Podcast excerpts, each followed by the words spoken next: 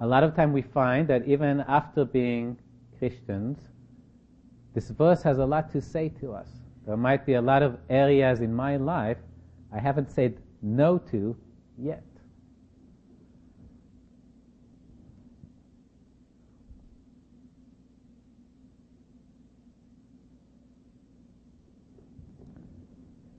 Let him deny himself and take up his cross and follow me. With that, let's turn to the book of Numbers. Somebody asked me, are we going to continue in Moses? The answer is no. At least I'm not going to continue in Moses. If someone will continue in Moses, that's fine. But we will actually move on to perhaps the, not the most likely person you expected. Turn to Numbers chapter 22. This person and Moses coexisted. In fact, this person belonged to the same nation that Moses' wife and father-in-law belonged to. This person was also a prophet in that he declared the word of God. And the scriptures refer to him as a prophet. We don't like thinking of him as a prophet because he's not a very good example of a prophet, but he is a prophet. His name is Balaam. It all together now. Balaam. Not Balaam. I might potentially revert back to Balaam just because I've heard people use that word more than I heard people use the word Balaam, but Dave checked with me this morning to make sure his pronunciation at least was right. So, we are at chapter 22, Numbers. I'll start in verse 1. Then the children of Israel moved and camped in the plains of Moab, on the side of the Jordan across from Jericho. Now Balak the son of Zippor saw all that Israel has done to the Amorites, and Moab was exceedingly afraid of the people, because they were so many. And Moab was sick with dread because of the children of Israel. So Moab said to the, to the elders of Midian, now this company will lick up all that is around us, as an ox licks up the grass of the field. And Balak the son of Zippor was king of the Moabites at that time. Then he sent messengers to Balaam the son of Beor at Pethor, which is near the river in the land of the sons of his people, to call him, saying, Look, a people has come from Egypt. See, they cover the face of the earth and are setting settling next to me. Therefore, please come at once, curse these people for me, for they are too many for me. Perhaps I shall be able to defeat them and drive them out of the land, for I know that he whom you bless is blessed, and he whom you curse is cursed. So the elders of Moab and the elders of Midian departed with the diviner's fee in their hand, and they came to Balaam and spoke to him the word of, words of Balak. And he said to them, Lodge here tonight, and I will bring back word to you, as the Lord speaks to me. So the princes of Moab stayed with Balaam. Then God came to Balaam and said, Who are these men with you? And Balaam said to God, Balak, the son of Zippor, king of Moab, has sent me, saying, Look, a people has come to Egypt, and they cover the face of the earth. Come now, curse them for me. Perhaps I shall be able to overpower them and drive them out. And God said to Balaam, You shall not go with them. You shall not curse the people, for they are blessed. So Balaam rose in the morning and said to the princes of Balak, Go back to your land, for the Lord has refused to give me permission to go with you. And the princes of Moab rose and went to Balak and said, Balaam refuses to come with us. Then Balak again sent more, uh, sent princes more numerous and more honorable than they. And they came to Balaam and said, Thus says Balak, son of Zippor, please let nothing hinder you from coming to me, for I will certainly honor you greatly, and I will do whatever you say to me. Therefore please come, curse these people for me. Then Balaam answered and said to the servants of Balak, Though Balak were to give me his house full of silver and gold, I could not go beyond the word of the Lord my God to do less or more. Now therefore, please, you also stay here tonight, that I may know what more the Lord will say to me. And God came to Balaam at night and said to him, If the men come to call you, rise and go with them, but only the word which I speak to you, that you shall do. So Balaam rose in the morning, saddled his donkey, and went with the princes of Moab. All right. So we've all been hearing about the children of Israel coming toward the land of promise. Well, finally they arrived, or almost arrived.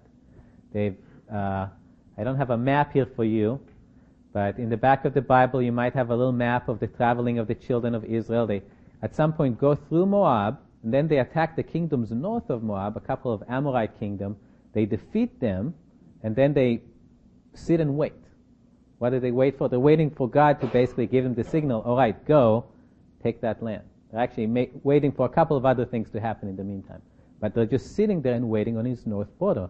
Well, Moab, that nation and the king of Moab are terrified. They, they saw all these people go through their ter- territory. They saw them attack the northern kingdoms and defeat them, and now they're just sitting next to them. And, and it says this in, in the first few verses.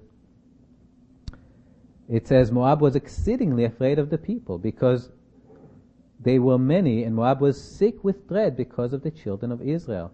Later on, he, he says they're like an ox that's going to lick all the grass around them. They're going to kill everybody. Help me.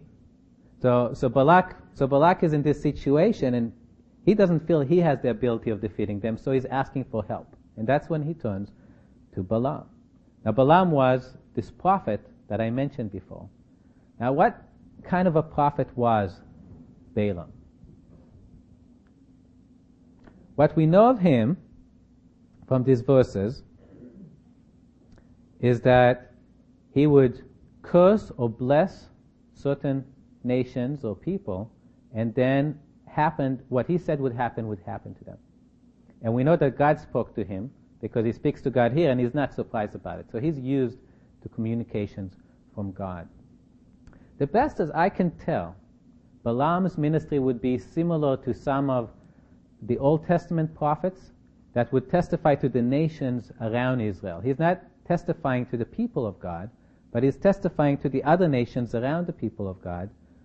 Mostly, I would guess, of God's judgment. If you look at those minor prophets, prophets that told the nations around Israel what's going to happen, usually it's bad news because these nations are in their sins, they have rebelled against God, and God is waiting but at some point, God stops waiting and He judges that nation. He destroys that nation. And God is righteous. He doesn't want His people to perish without a warning. And so He raises up a prophet like Balaam that's witnessing to these countries and warns them about their sins, warns them of the judgments of God, and then God faithfully judges these nations as He told Balaam He is going to judge them, as a warning to people for their sins. That's probably was His main ministry. Now there may have been blessing associated with repentance. For example, when Jonah went to Nineveh and he warned them about their sins, they turned from their sins and they were saved. They weren't destroyed. So there might have been blessings associated with repentance too from Balaam. So now you're Balaam. Okay, you're sitting in your house and you receive a delegation of important people, and these important people tell you, Balak, son of Zippor, the king of, of Moab, has sent us and is asking for help. Come curse this nation that has come next to us and is causing all these troubles so we can shoo them away. We can fight them and get rid of them so they won't attack us and kill us. And that's, that's you, that's Balaam. You've just received that request. And by the way, here's a diviner fee, a little bit of money. And you figure if you really render a service to a king that really desperately wants you, there's probably a pretty nice word associated with it. What do you do? Yo Balaam, you probably don't know that these are the people of God yet. There's no particular reason to suppose that Balaam knows that. What do you do? You, you've been this prophet that God used to declare the judgment of God against the sins of nations. And now somebody is coming to you and asking, please come, help me out against these people by cursing them, pronounce judgment against them. What do you do? All right, let's see what Balaam does.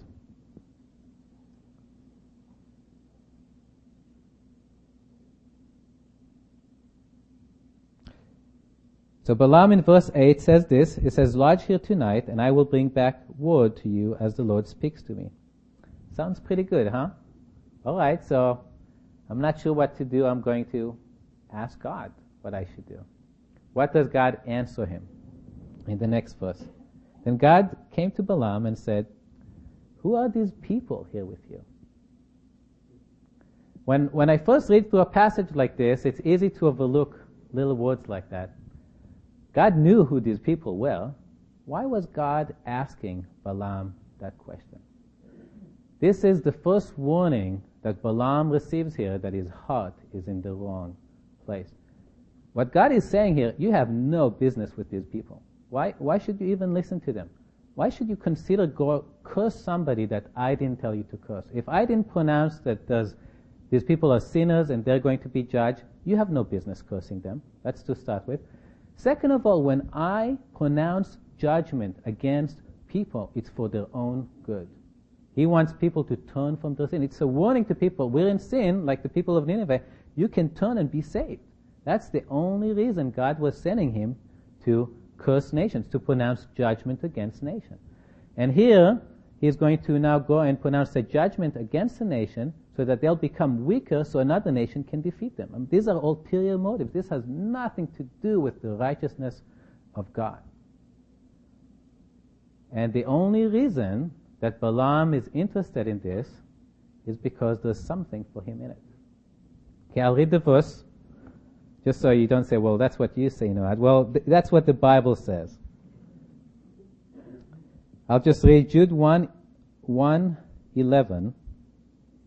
This is an accusation against false teachers in the New Testament, or actually apostates in New Testament time. It says this about them, for they have gone in the way of Cain, have run greedily in the error, in the error of Balaam for profit, and perished in the rebellion of Korah. Well, that's it. There was an error of Balaam for profit.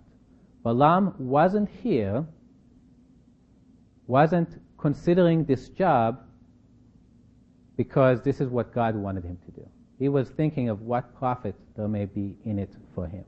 There was, if you would, a hidden agenda in this job. It wasn't about what God wanted it to him. There was also something that he was going to get out of it. Remember what I said at first, but what it means to be a Christian.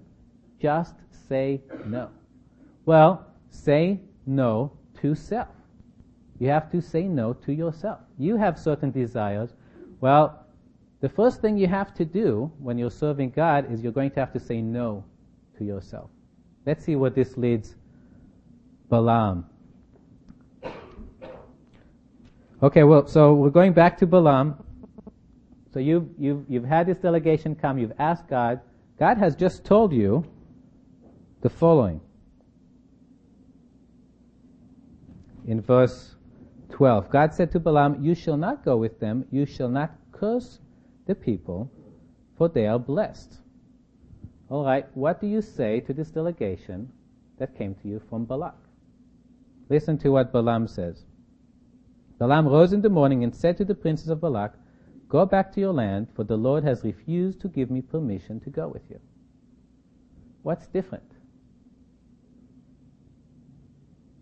Well, he's not telling him that these people are blessed.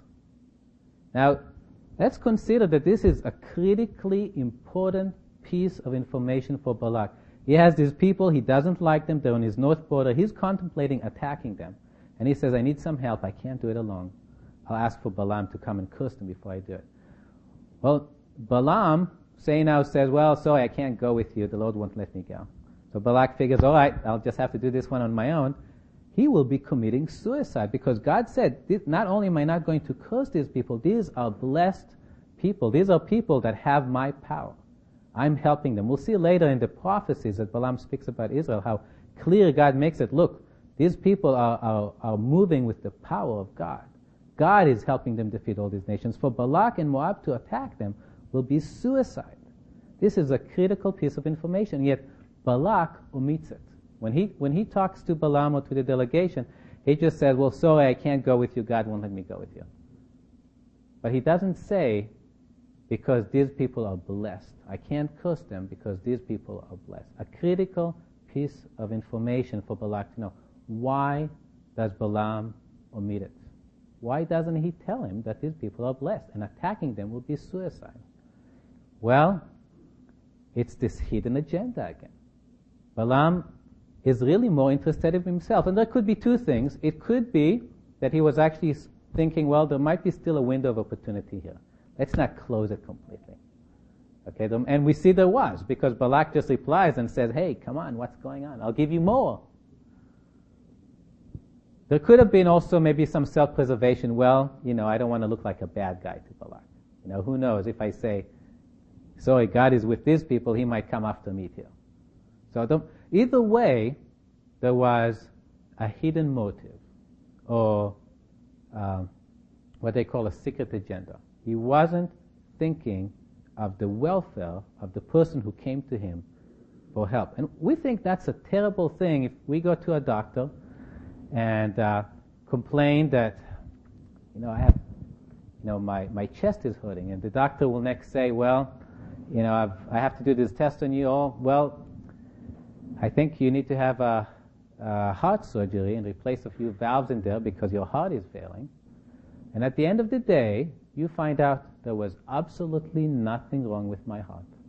The doctor was just trying to make money. We would be horrified. We would sue the doctor. There'll be all kinds of people upset about what happened. And by the way, these things happen. In case you haven't heard of it, there was a, a big case of it in Northern California a few years ago. A whole medical institution, uh, mainly a few doctors in that institution that just ran hundreds of papers, gave them unnecessary procedures, heart surgeries, because there was money to be made out of the process. And we would be horrified. How, how could you do something like that? We come to you to help, and you just take advantage of us for your own welfare. Well, that's essentially what Balaam was doing here. Balak was coming to help. Balaam is taking advantage, like, well, I really want the money, but I'm not, I'm not in it for you. I'm not here to help you, Balak, because Balak needed help, and Balaam was not helping him. Now, this is the first problem. If we as, as Christians or servants of God have our own agenda, haven't said no to self, we're going to be doing exactly the same thing. People say that this is a dog eat dog world. What they mean by that, or maybe that's not exactly the right expression. I, I always make an excuse for getting expressions wrong because I'm a foreigner. but uh, generally speaking, if if I go to uh, a, a place to buy a car, there's the car salesman, and the car salesman will make more profit if he can get me to buy a certain car for a certain price, instead of me paying the perhaps the very best value that I can get for a car. And people expect that's a normal thing to do. Uh, uh, or at least, you know, we're not as outraged about that as when a doctor treats us in a way like that. If I I'm trying to buy a house. I want to get to the place first. I want to buy that house for the great price first before somebody else does. It's, it's competition where I think first about myself and second about others. And that's the way this world is. But that's not the way we are supposed to be in this world. Listen to what Jesus said. He said this, just as the Son of Man did not come to be served, but to serve and to give his life a ransom for many. That's Matthew 20, 28. The Son of Man did not come to be served. He didn't think about what he can get out of people, but to serve. He was thinking of what he can give other people to the point of giving his life as a ransom for many. And we're all here because he was willing to do that. Believe it or not, God wants to do the same with your life. You can't atone for other people's sin. But God wants you to put other people first, think of what they need, and not what you need. How can I do that? Well, God takes care of me. I don't have to worry about me because God is taking care of me. Balaam didn't have to worry about what Balak would give him. God would take care of him. He didn't have to worry about Balak coming back to him and trying to kill him for this. God would take care of him. He should be thinking, if, if I don't have my own agenda, I just say no to myself, I see a person's need, I can help that person. If I have my own agenda, there's something that I want, something that I want to get out, it's going to be a barrier for me helping that person. The two things will always be in conflict. I have to put my things away, let God take care of me. And I need to help you with what you have. And you need to do the same thing. You need to not think of yourself first, but of others. This is what it means to say no to self. This is what it means to be a Christian. This is what it means to follow Jesus. Let's continue in Balaam's story. Picking up in verse 22. Then God's anger was aroused because he went, and the angel of the Lord took his stand in the way as an adversary against him. And he was riding on his donkey, and his two servants were with him. Now the donkey saw the angel of the Lord standing in the way with his drawn sword in his hand. And the donkey turned aside out of the way and went into the field. So Balaam struck the donkey to turn her back onto the road. Then the angel of the Lord stood in a narrow path between the vineyards, with a wall on this side and a wall on that side. And when the donkey saw the angel of the Lord, she pushed herself against the wall and crushed Balaam's foot against the wall. So he struck her again. Then the angel of the Lord went further and stood in the narrow place where there was no way to turn either to the right hand or to the left. And when the donkey saw the angel of the Lord, she lay down under Balaam. So Balaam's anger was aroused, and he struck the donkey with his staff. Then the Lord opened the mouth of the donkey, and she said to Balaam, What have I done to you, that you have struck me these three times?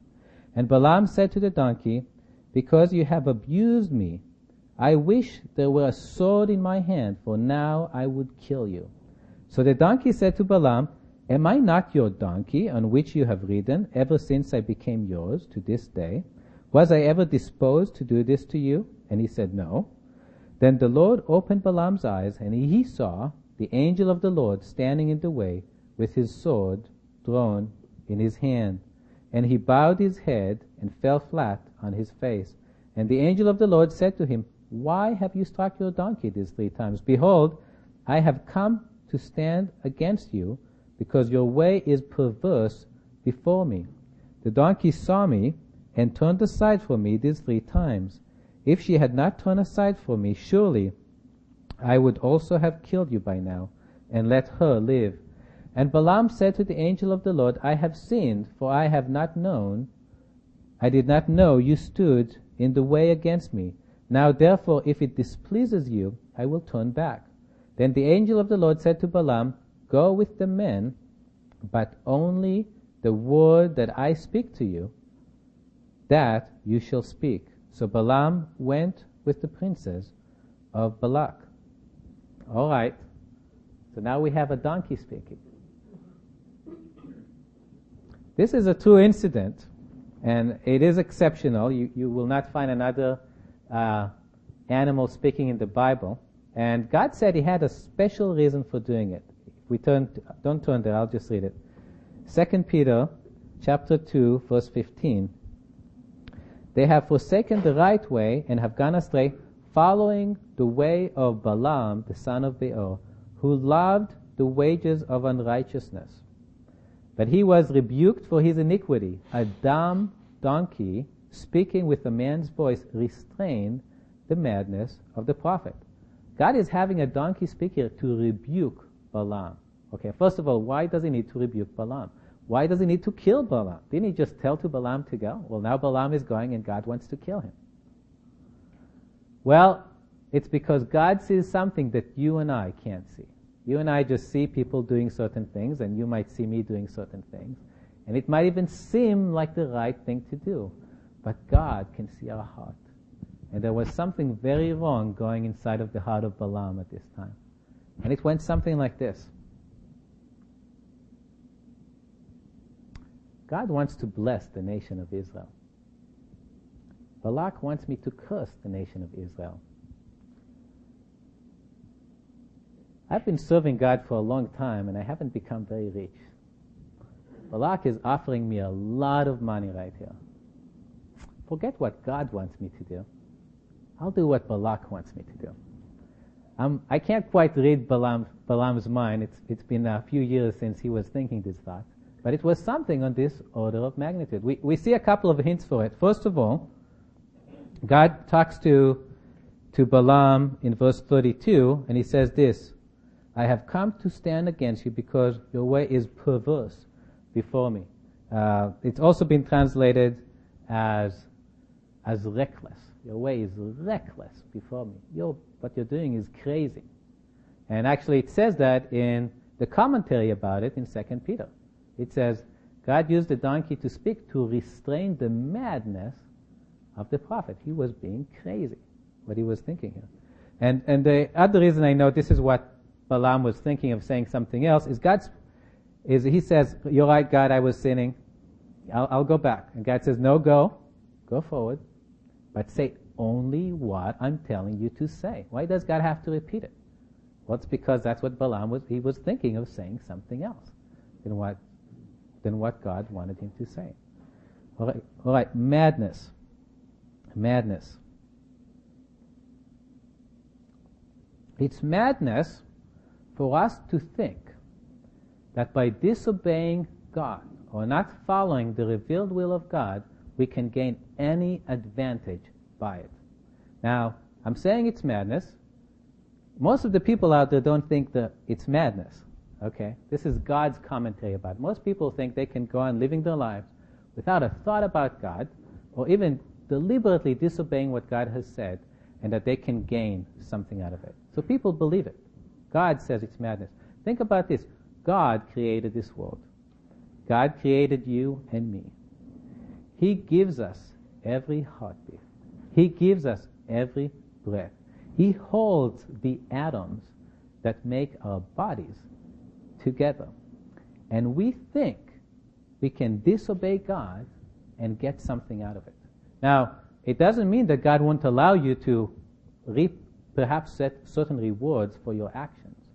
But at the end, you're going to be the loser. Whenever you disobey God and you don't do what God wants you to do, you come out on the bottom. There's nothing, there's nothing better, there's nothing that will gain you more than doing exactly what God wants you to do in this world and in the world to come.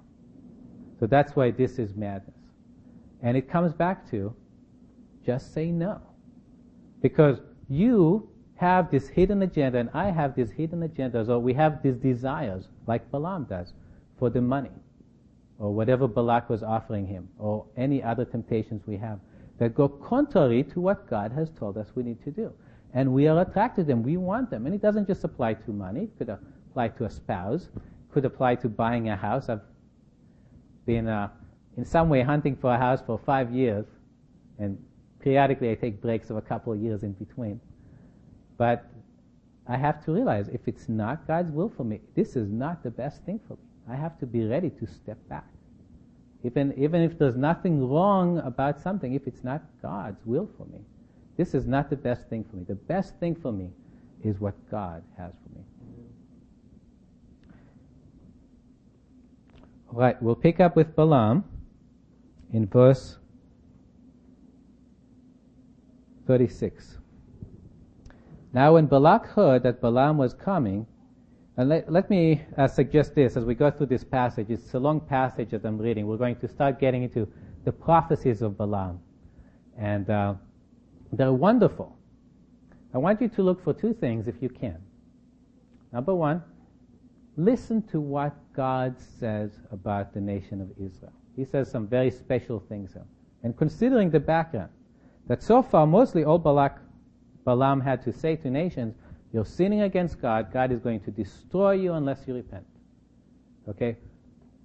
Balak, Balaam is going to be saying some very different things here about the nation of Israel from what he probably ever said before about anybody else. Okay, number one. Number two, look out at how Balaam is executing this ministry. So number one, what does he say? Really, what God is saying here. Number two, how's Balak handling? How how is Balaam handling it? How does he? What kind of a job is he doing? Is he doing a good job? Is he doing a bad job? And don't don't judge me in my reading style. You know, I might not read it as powerfully as he could have said it, or I might be doing a better job than he would have said it. But there's other things that show what was going on in Balaam's mind, or how Balaam was doing, going about doing this, declaring the word of God to Balak and to the princess of Moab and the princess of Midian, and really to all the people that were going to hear about it, because this was a famous guy. He was known a wide circle of nations in that area. Okay, let me take a drink first.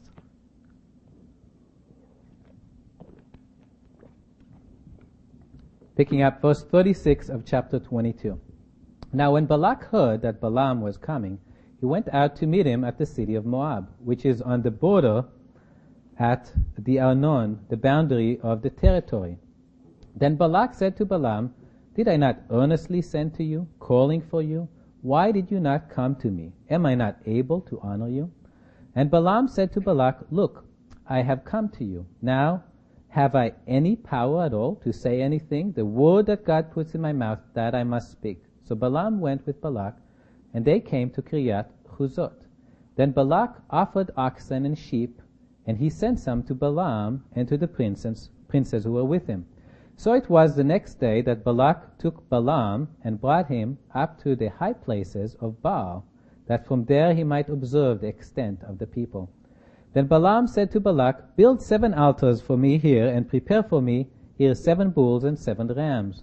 And Balak did just what Balaam had spoken. And Balak and Balaam offered a bull and a ram on each altar.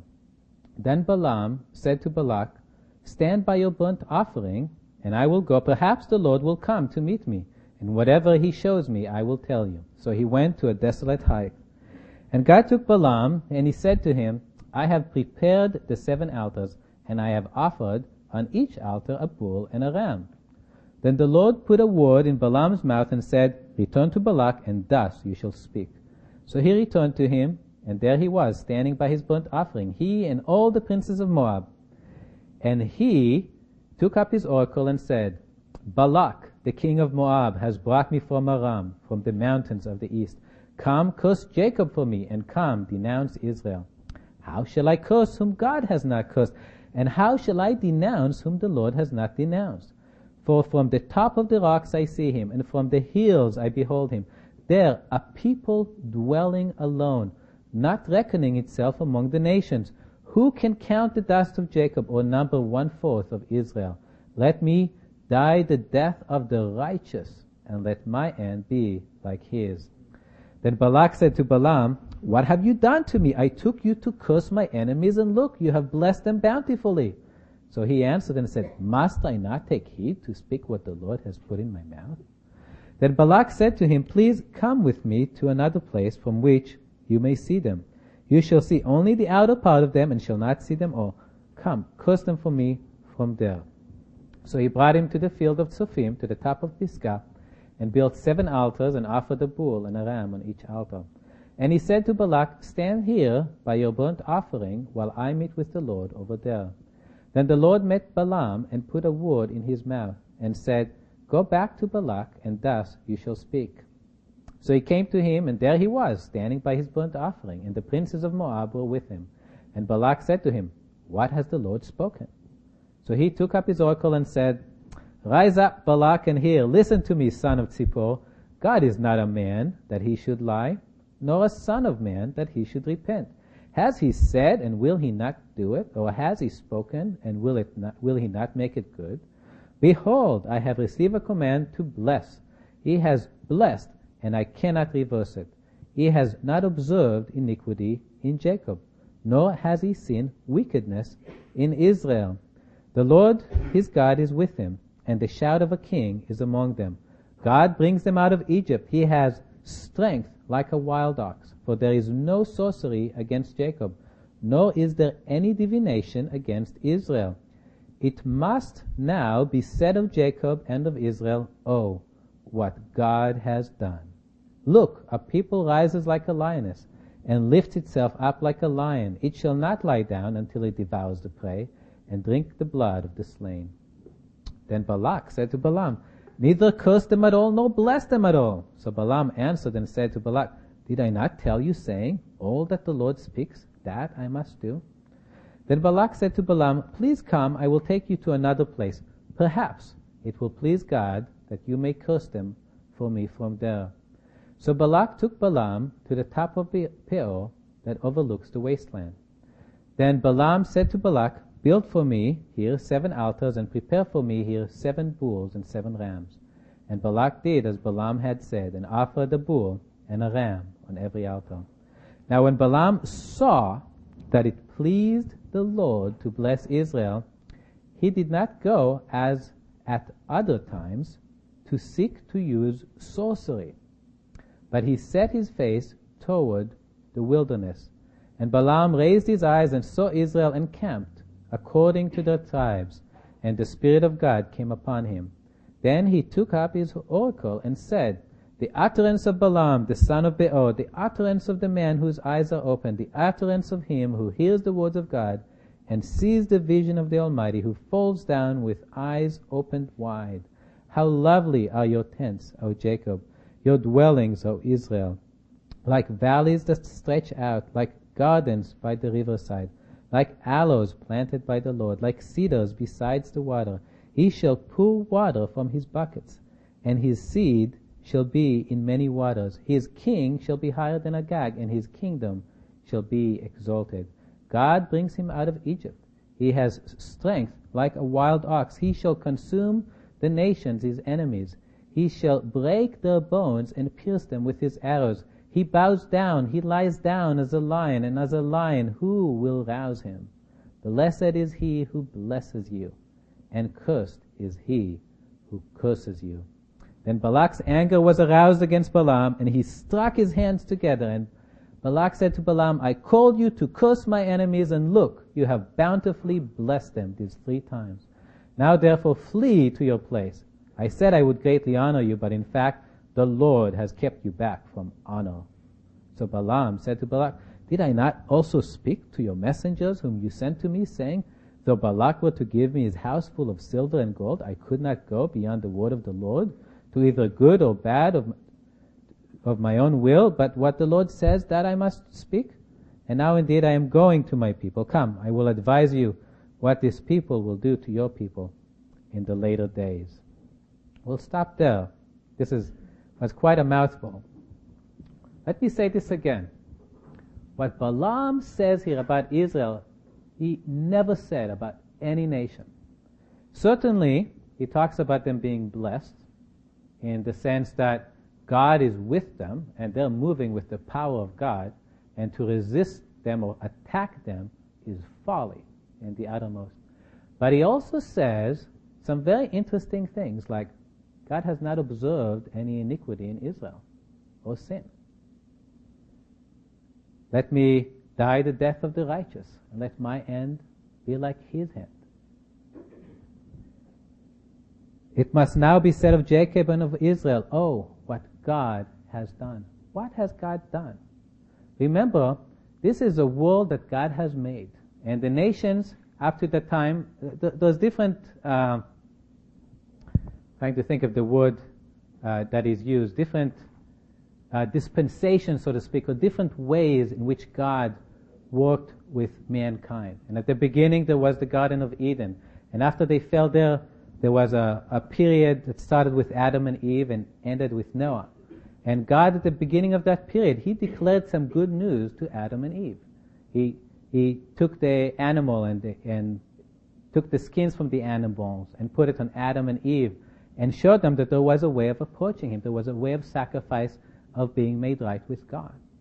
And now there was a new period in which God was bringing the nation of Israel, a nation a new thing that God was making. There would be a nation on the earth where the name of God was going to dwell, where you could come to know God, where God has made a way for you to become right with God. And that's what he's declaring here. He's saying there's something new, there's a new nation, they're not among the rest of the world. These are people whom my name is going to be associated. There's a way to be right with God that God has made. That's what it means when it says what God has done. He doesn't see iniquity in Israel. It was Andy Goodwin that first uh, drew my attention to this. Look, God says he can't see iniquity in these people, but look, if you go two chapters back, look to see what they're doing. and go a chapter forward and look what they're doing. How can God say that he doesn't see iniquity in these people? How can a holy God have a relationship with these people? Oh, what God has done.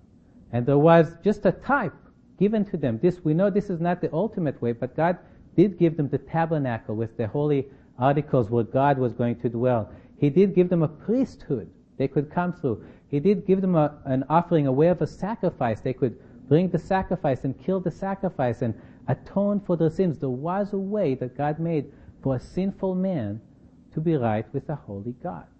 This was exciting news.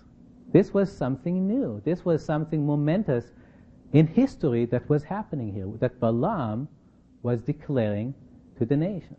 All right, so this was an amazing message he was sharing. Well, how is he doing it? Is he, is he being an effective minister of God in bringing the word of God? Well, there's, there's, there's at least two major problems I see here. For one, there's a reference to it in the first verse of chapter 24. It says, Now when Balaam saw that it pleased the Lord to bless Israel, he did not go as at other times to seek to use sorcery, but set his face toward the wilderness. What is this reference to sorcery? Balaam was still trying to change God's mind. He was still trying to get God, so now he has to say what God told him to do, right? Because he saw the sword at the hand of the angel. But maybe I can still change God's mind about blessing Israel. He thought he could. He was using sorcery. He was probably in some way intimating to Balak that he might be able to get God to look favorably upon him, which might be also why Balak is making all these offerings to God, and why Balak is surprised every time. Again, Balaam could have showed up and said, you know what, Balak, you know, I'm really sorry, but God actually told me he was going to bless these people, and I have to bless these people. I can't do He could have started the whole meeting saying that. He hasn't. I'm going to have to say what God tells me to say. Balak probably says, well, amen to that, as long as he says the right thing. Okay, so he's not being forthright with Balak about the whole thing. He's still, you know, shaky about what God is saying here, which devalues from what God says. If what God says one minute can change from one minute to the next, it has no value. And that's what Balak was suggesting. That's what Balaam was suggesting to Balak and the other nations in the way he was doing things. He was trying to change the mind of God. Second of all, and, you know, I have to sympathize with him because I know I tend to do the same thing. He is defensive about what God is saying. Again and again, Balak is, is telling him, you know, what are you doing? He said, hey, you know, I gotta say what God tells me to say. You know, don't kill the messenger here. I mean, what does that do to the message? Is that supporting what God is? God is declaring here a new thing He's doing. Uh, you know, something that should be shaking the world. The news should travel from coast to coast. Everybody should hear there is a people of God. There is a way to know God. There is a way to be right with God. And he's like defensive. Oh, you know, don't, don't blame me for what I'm saying here. I mean, that just effectively pulls the rag from under the message. And the reason I, I try not to be hard on him because I know I tend to be like that a lot of times when I uh, share the gospel with people. Well, you know, I hate to tell you this, but you know, the Bible says that you know what you're doing here might be wrong, and you know, please don't hate me because I'm telling you this. But the Bible is a glorious message of the way that God has made for us to know Him. And when I'm being, you know, so concerned, and again, this all comes back to having false motive. Putting myself in there, not saying no to self, but having my own will, my own agenda, my own self-preservation, my own maybe hope for a reward that maybe Balaam still has here. There's something I'm trying to gain from my relationship with a person and I'm, I don't want to hurt that. And if I tell the person the bad news, he might be angry with me and forget that. I lost his friendship. You know, he's not going to invite me to his house anymore to eat his excellent food and, you know, all the other things that I might get from that relationship. As long as I have my own selfish motives, I'm not going to be able to serve God effectively. That's, that's the third consequence we see here in Balaam. When I have my own agenda, when I have the own thing, my own thing that I want to accomplish, I'm, I'm not going to be doing what I should be doing. The first thing is he was hurting his others. He was not telling Balak the bad news he needed to hear. The second thing, he was hurting himself he was not doing what was really good for himself. The third thing we see here, he's hurting God because God had a message to be preached. And Balak was being ineffective about it. Balaam was ineffective about it because he was more concerned for himself than he was concerned for God, what God had to say here. Alright. The last, last consequence we'll pick up in verse 25. Last consequence of Balaam's having his own agenda. Chapter 25, verse 1. Then Israel remained in Acacia Grove, and the people began to commit harlotry with the women of Moab. They invited the people to the sacrifices of their gods, and the people ate and bowed down to their gods. So Israel was joined to Baal of Peor, and the anger of the Lord was aroused against Israel. I'll let you chew on that one for a while.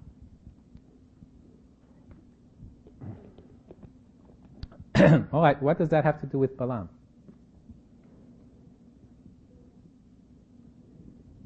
All right, well, we see a strange in, change in strategy here. If you remember, Balak's original plan was to attack Israel and drive them away from his coast. Well, now he's sending his women over there. And we'll talk about it more next week, so we don't have to get too much into it this time. And they're seducing the men of Israel to come and worship the gods of Moab. And obviously, God is pretty upset about the whole thing. What does that have to do with Balaam? Well, I'll, I'll, uh, I'll given the secret. If we were to turn, there's actually a couple of other places you can find it in the scriptures. But uh, I'll just read it. But if you would have turned to Revelation 2.14, you would see this. Revelation 2.14. But I have a few things against you, because you have those who hold the doctrine of Balaam, who taught Balak to put a stumbling block before the children of Israel to eat things sacrificed to idols and to commit sexual immorality. What this verse says is that Balaam taught Balak that this is the strategy he must follow. You want to defeat the children of Israel. I'll tell you how to do it. Send your women, tempt their men, bring them to worship your gods. That will weaken Israel. That will give you a chance against Israel. Alright, well, it's true. It worked. Balaam was pretty smart, but what is he doing? What is a prophet of God doing advising the enemies of God on how they can successfully attack God's people? Not to talk about leading them into this horrible sin. What's a prophet of God doing something like that for? Let me answer with the words of Jesus. In Matthew 6:24, no man can serve two masters. For either he will hate the one and love the other, or else he will hold to the one and despise the other. You cannot serve God and mammon. Balaam was trying to. He was trying really hard to serve both. I mean, the whole time you can see his mind is divided. On one hand, I want the money, I want the reward, I want the honor, whatever I can get from this. And on the other side, there was, well, you know, I kind of want to do what God wants me to do. Or at least I don't want to get killed not doing what God tells me to do. Well, Jesus says you can't do that. You can't serve two masters. At one point or another, you'll, you'll pick one and you're going to despise the other. Or you'll pick the other, you'll despise the one. And that's what's happened here. Balaam, trying to serve two masters, eventually made his choice. And his choice was, I want the money. And I don't care about God anymore. This is, this is what's really important to me is what, what Balak's offering me. You know, this, this palace full of silver and gold. That's, I've realized that's what I really want. That's what I really want. And that's really the ultimate consequence of not doing what Jesus said. He said, if any man would follow me, let him deny himself, take up the cross, and follow me. If a person thinks he can keep holding on to his own things and say, well, you know, I want to be a Christian. I kind of like what Jesus said. And, you know, a lot of his commandments are, sound pretty good. And besides, you know, there's this nice looking girl at church I go to and really would like to increase my chances with her. And yet at the same time, I want to live my own life. Those things I want to do. I'm not willing to give up on all my plans.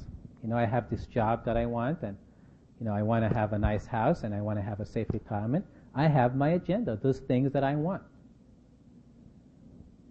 Eventually it's going to split. A person who refuses to really give up on his own things, in truth, has never really become a Christian has never really submitted himself to God, eventually it'll, it'll manifest itself. And that's what happened in the case of Balaam. Eventually, it came into the light. Balaam had to choose his side. And unfortunately, he decided to go for, you know, madness. Decided to go for the money, thinking that that was more valuable than being with God. Let me close with this. Praise God. Praise God that we don't have to live a life like that. Praise God, we don't have to live the life of Balaam. Go ahead and turn back to Matthew 16, 24.